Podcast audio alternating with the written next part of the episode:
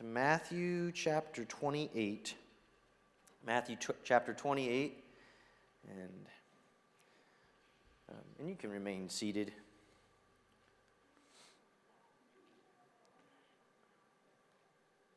I think uh, I'll read uh, just a short passage and then we'll pray and then uh, we'll reread it here.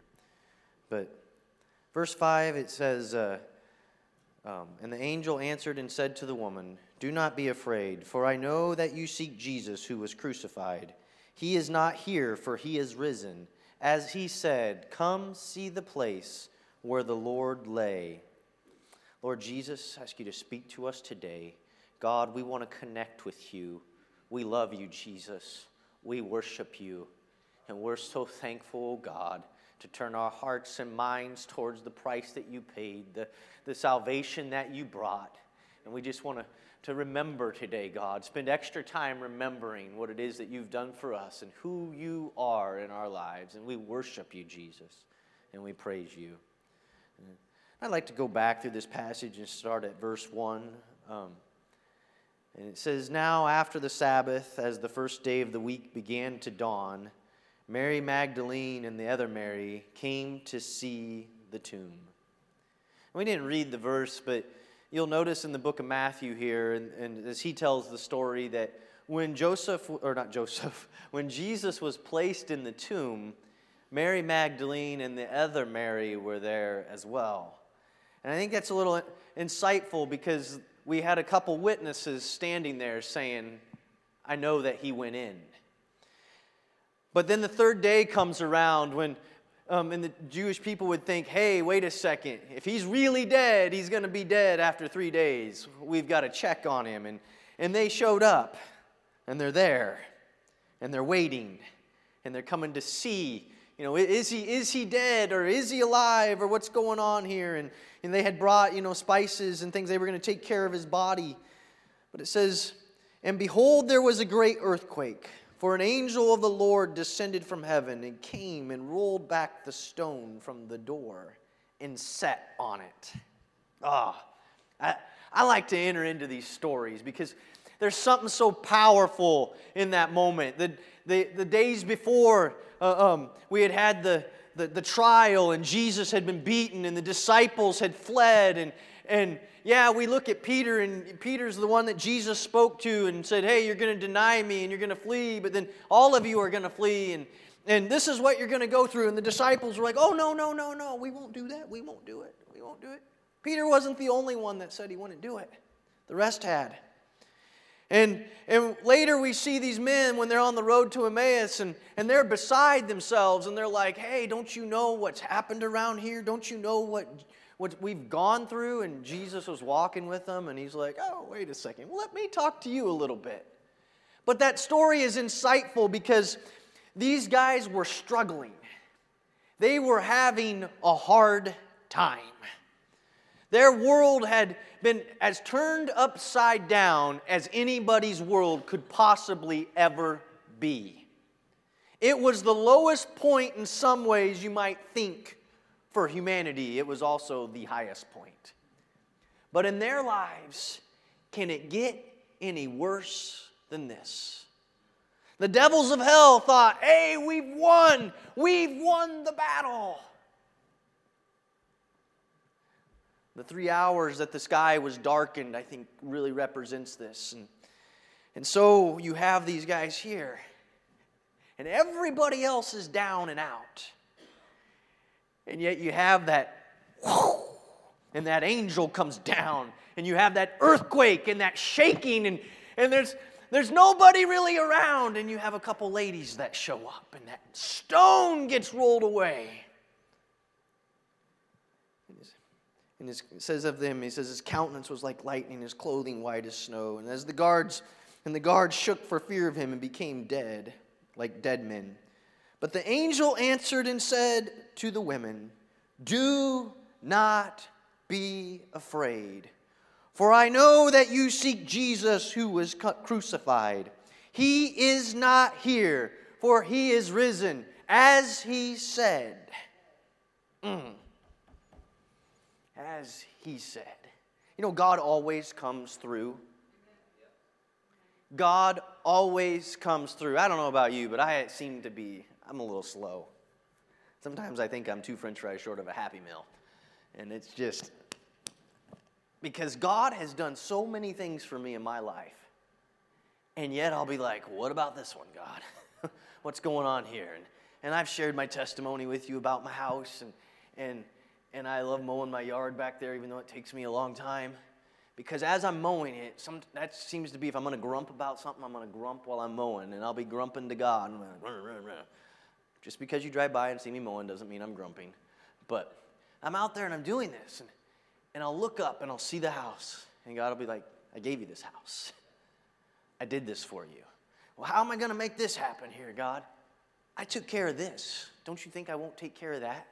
I, I was asking him one day about some stuff, and, and I'm like, well, God, you know, I'm not, I'm not like, I don't have this situation where, where I'm so impoverished and I have these situations, but I would like this. And, and God's like, hold on, hold on. Who do you think gives to Warren Buffett?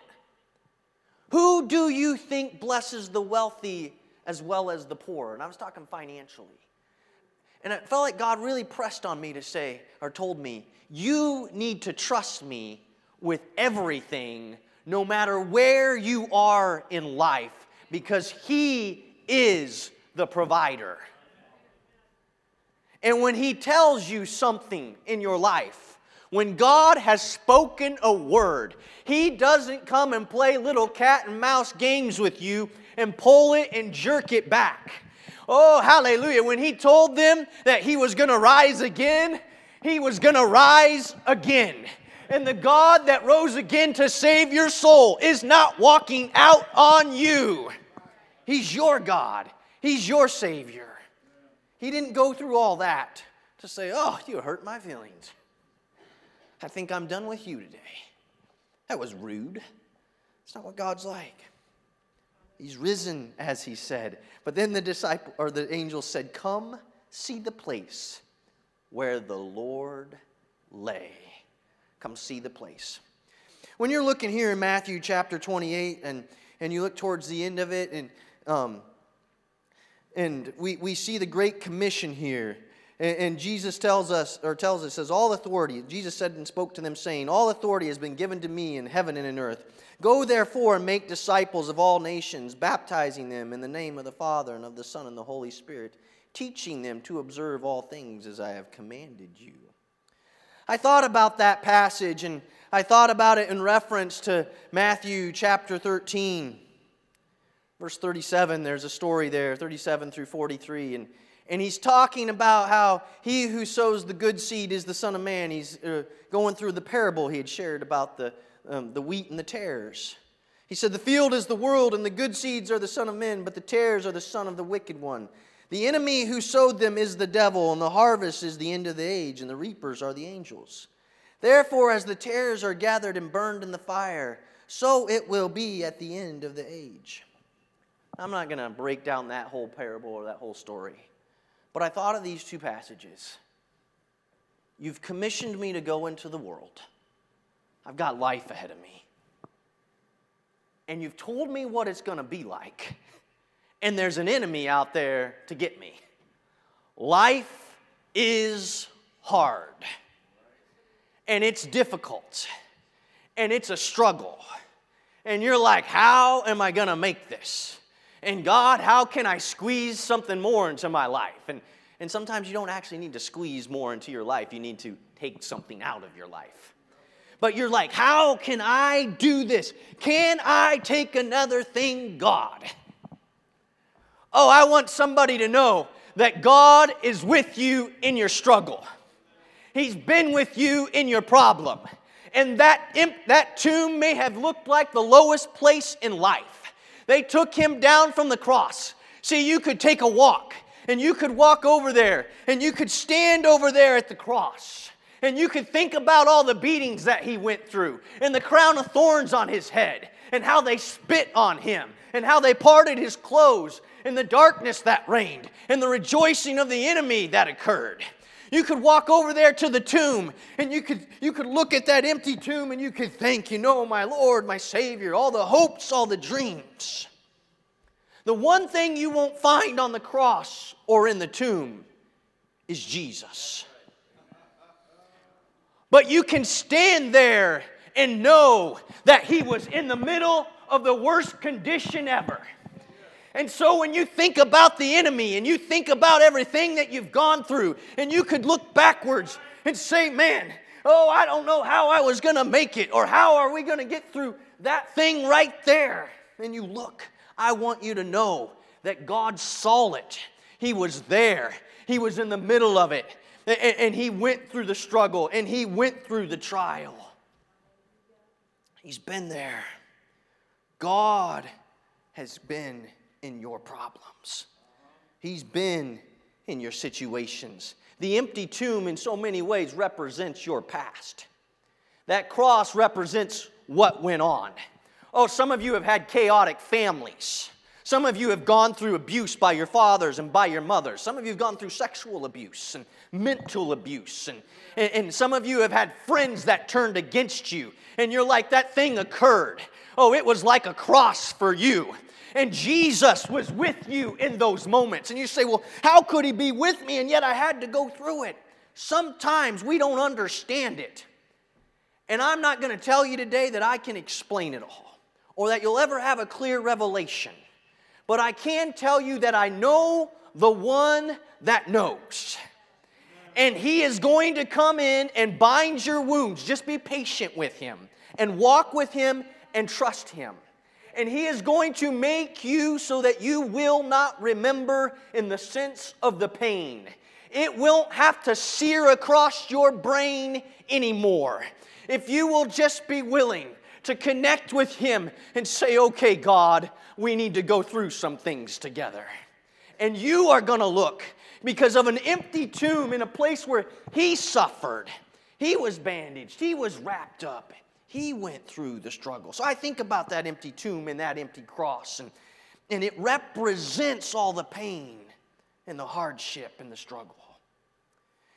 And with that, in Matthew chapter 13, I've talked about this parable some lately, but as you go down that page, you'll hit verse 45. And before that, he talked about the field. And, but verse 45, it says, Again, the kingdom of heaven is like a merchant seeking beautiful pearls who, when he has found one pearl of great price, went and sold all that he had and bought it. Last time I talked about this, Brother Khan, you mentioned to me the special thing about the pearl, if I can speak this correctly, is you can't find it and then polish it up and cut on it and shape it and find a rough rock and then, oh, now it's beautiful. No, the pearl is made in that clam and when you find it, it's rare. It's the way it's going to be because of how it formed in the clam. And I see a merchant in the middle of a mucky, messy world that has, um, that has the enemy out there that's sowing discord and trouble, and, and you look at your life and it just looks a whole mess. And yet the merchant says, if I'm just going to dig through all of this, I'm going to go through whatever garage sale I got to go through. I'm going to go through whatever flea market I've got to go through. I'm going to go dumpster diving. I'm digging through it all because there's a pearl down in there and I'm going to pry it out and I'm going to get it. It's the pearl that I want, and that pearl is you. And you would look in the mirror and you would see all the trash heaped on your life and you would think you're the ugly duckling. And God's saying, No, you're a prized possession and you're worth everything that I have.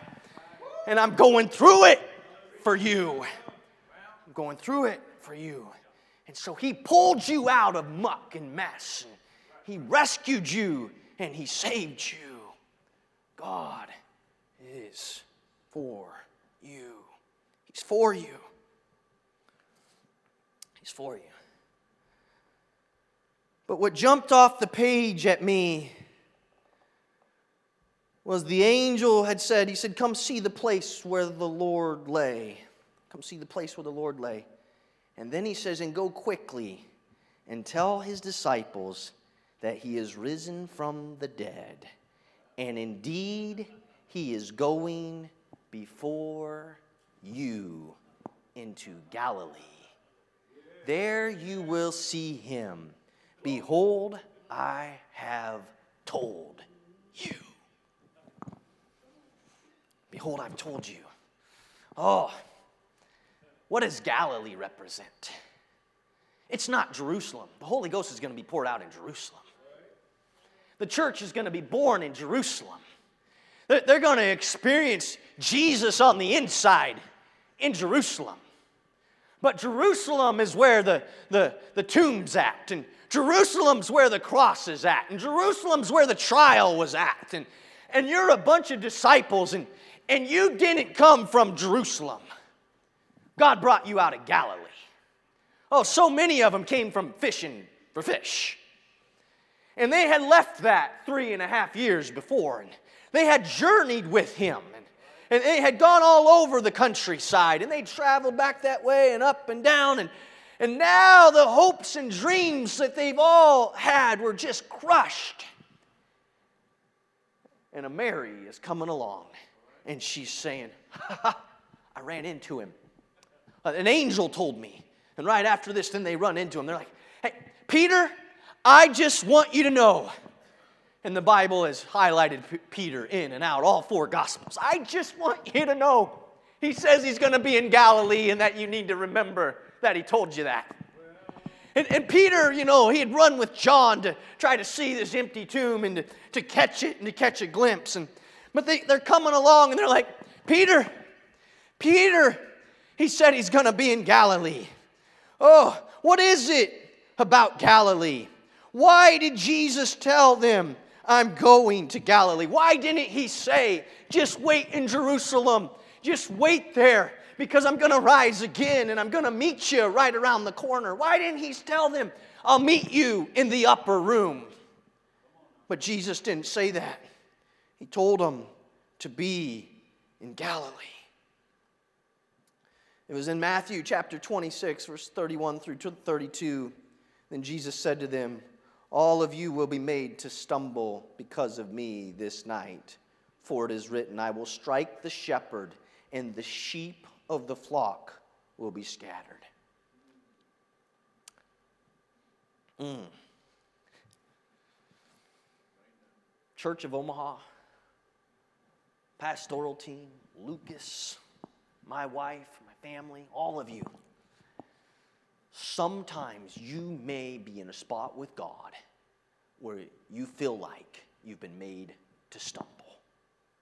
You may have somebody turn against you. You may have a church situation. I'm sorry, you guys didn't want to know that, that stinky people come into church and people do stinky things.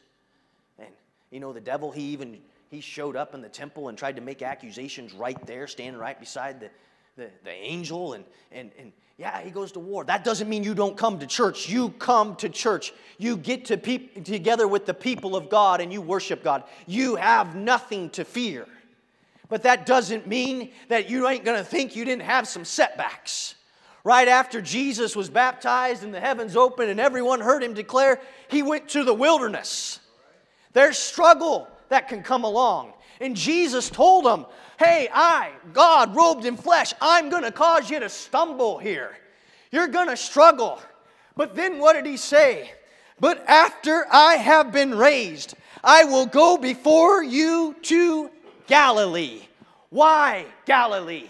Oh, I can see it in Peter and I can see it in John. You know what? I've been struggling with this and I'm going back to where I grew up. I'm going back to fishing. You know, I had repented of that thing like 50 different times, but it looks pretty good right now. And Jesus was simply saying, I'm going back to where you're already headed. Oh, you thought, hey, I'm leaving Jerusalem. Oh, how do I bring this about? You, oh, he already knew what they were thinking. Oh, you think you're walking out of this I'm bringing you back to Jerusalem. I'm bringing you back to a mountain here, and I'm going to be carried up. I'm bringing you back, and you're going to go to an upper room and be filled with my spirit. But first, I'm going to meet you where you thought you were going to flee to. Oh, I'm going to meet you in your sin. Oh, you thought you would walk out on God? You thought you were going to give up on this and you were just going to go back? And what is he saying? You know what? I'm going back, and when you get to your job tomorrow, I'm going to be at your job. I don't know, maybe some of you have done this, but you thought you were going to go back to the world. And when you got to your old habit or your old haunt or your old friends, you got there and Jesus just started pushing on you. And he said, You thought you could leave me behind, but I'm right here. Oh, we can flip over to when they were out fishing and they're in the boat and there's a, over there on shore. You know what Peter had done? He had denied Jesus by a fire made out of coals. And so the Bible tells us that he is on the shore with a fire of coals. And he's like, Children, do you have any meat? Oh, you've come back here and you're on the shore and you're out there doing your back to fishing for fish. And I just want to know, oh, do you have any meat? And Peter, he comes there to shore. Then he's, wait, it's a fire of coals. Jesus didn't have to say, remember when you denied me and then you could look over and see me through the window and I was looking at you and judgment was there. That's what it was, that picture. When Jesus was on trial, here's judgment. Over here, here's Peter by a fire of coals. He's denying, he's cursing.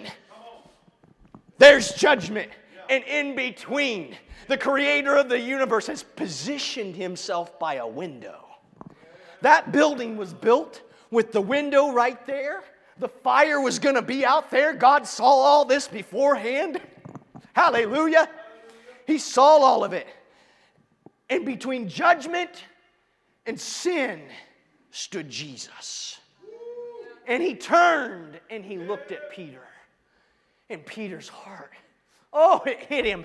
It pricked him. Oh, I did it. I did what I said I would never do. And then we find Jesus by a fire made out of coals. Once again, I met you that night, Peter, and I'm meeting you again. But instead of somebody saying to you, Are you the one? Does your speech betray you? Who do you think you are? Why, didn't you follow him and you're cursing and denying? Jesus says, It's my time to speak. Do you love me?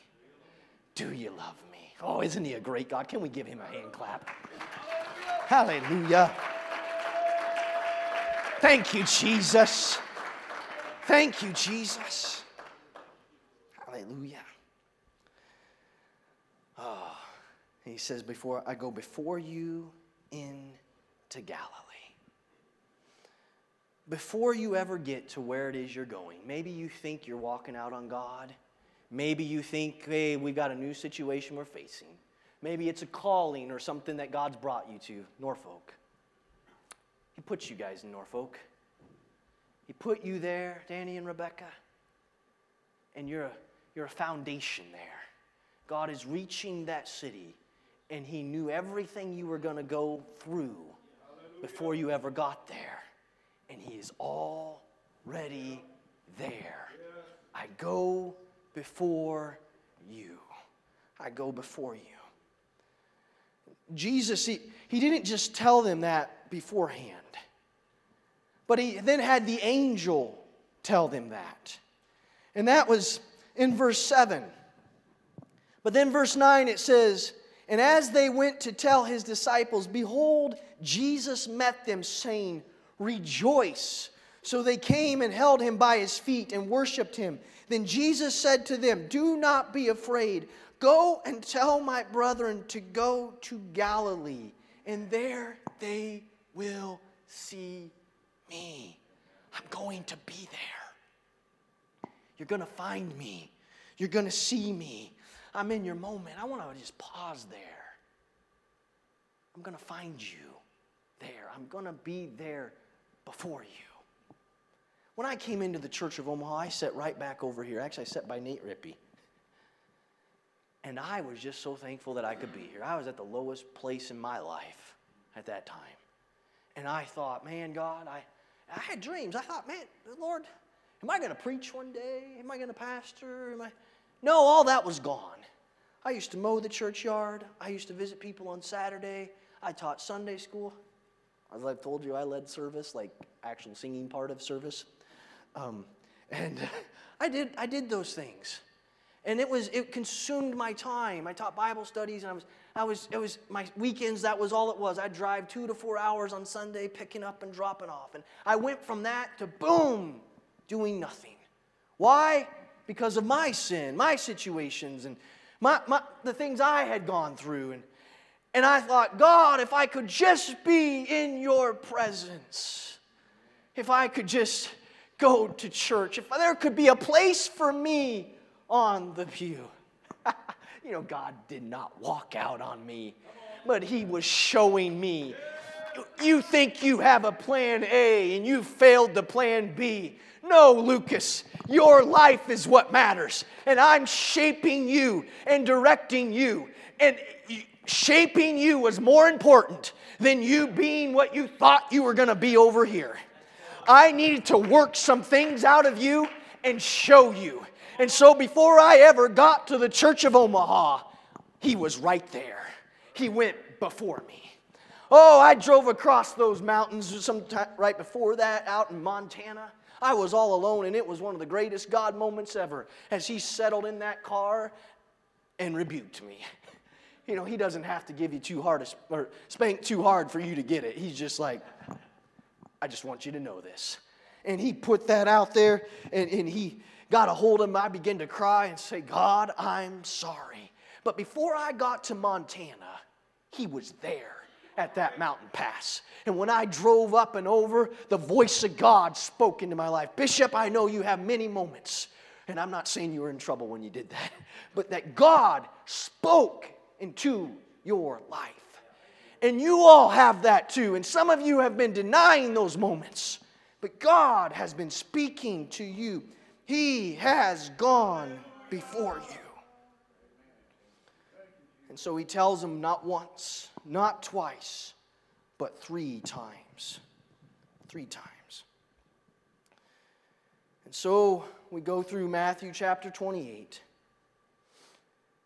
and we come to the end. And he said, Go ye therefore.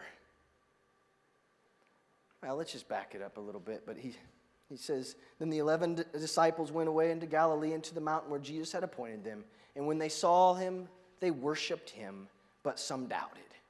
And Jesus came and spake unto them, saying, All power is given unto me in heaven and earth. Ah, he's saying, Hey guys, I'm God, and I've got this. Oh, isn't this powerful? He's, Matt, he's saying, I've got all power and authority. Sister Powell, First Lady, he's got it all. All there, you don't need a dictionary to look it up. It means all. He means I went down into the pit, into the grave, and I took death. I took a hold of Hades. I got a hold of hell. He told us, I saw Satan fall as lightning from heaven. Boom, I kicked him out. Oh, I went ahead and you thought it was the lowest point, but I was grabbing a hold of sin and I was taking everything that had separated you from me. I have all power. No one else has dominion on this earth. Jesus is saying, I have it. Oh, there isn't no, uh, um, no devil in hell. There's no other being out there that has some say over your life above me. But I've stepped into every situation and I've taken complete control. So, what is the one thing that he doesn't seem to have? And that is God is a gentleman. And he, one day every knee shall bow and every tongue shall confess. But he has told you, he's come to you and he has not shoved himself into your life. But it's up to you to just open up. You to open up and you be willing to just share yourself. You have to, to be willing to, to, to go there with him. You have to be willing to say, hey, what about this, Jesus? What, what about this part of my life? What about this struggle? He has all power and authority. But He is not going to make you right now turn over your life to Him. That is a you choice. He can take care of your addiction. He can take care of your, your, your, your family feud. He can take care of your anger. He can take care of the things that uh, bound you. He can heal you of your past. But if you want to keep it, if you say, but I like this addiction, and I'm not saying that anybody stands out there and says, hey, I like my addiction. Some do, I guess. But if you you might be saying, but I, but internally you're like that, that flavor, that, that thing, I want that. And Jesus is, He isn't going to seize it from me, but if you'll say, God, I need all your help, and I can't do this. I can't do this. I, I can't do it. God will step in and He'll come in because He has all power and authority. And so don't you tell Him how He needs to do it. Just go ahead and say, God, I need you to do it. I've had some things in life that I wrestled with, and I got down, and, and I apologize. You guys have to hear my stories hear my stories. But I got down with God, and I said, God, I need you to take care of this. Eh, I've crawled from the back of the church to the front of the church. I literally crawled. I don't think me crazy, okay, guys? Nobody else was here. I checked that out first. I did. Maybe I should have been so absorbed in God I hadn't checked it out. But you know, I was like, God, I really don't want anybody to hear me right now. and I got down. I was like, God, I need you. And there's something that begins to come over you. And you begin to just bare your heart. And, and it sounds gross, and the snot can run, and the tears can go. But you make your way up. And why, why would I come here? Why is it here versus there or home? It doesn't really matter. But there's something about putting into your physical action the thing in here. And as you take a step forward or a crawl forward and you begin to reach out, oh, you're in your spirit, you're saying, okay, God, I'm right here. That's why it's important and we have an altar call because when you get up out of that seat, and you say, okay, you're saying in your spirit, I don't want to be held by this sickness. I don't want to be held by this, this addiction. I don't want to be bound by this hatred anymore. I'm getting up out of my seat because you have all power and authority and you gave your life for me and I'm coming towards you, Jesus. I'm coming towards you. Coming towards you. And so he tells them, he says, I think I'll go over to the New King James here. And Jesus came and spoke to them, saying, All authority has been given to me in heaven and earth. Go therefore and make disciples of all nations baptizing them in the name of the Father, and the Son, and the Holy Spirit, teaching them to observe all things as I have commanded you. You wondered how you could make it. You wondered how you were going to get out of this whole struggle and this mess and this past. God has always been for you. God has gone before you.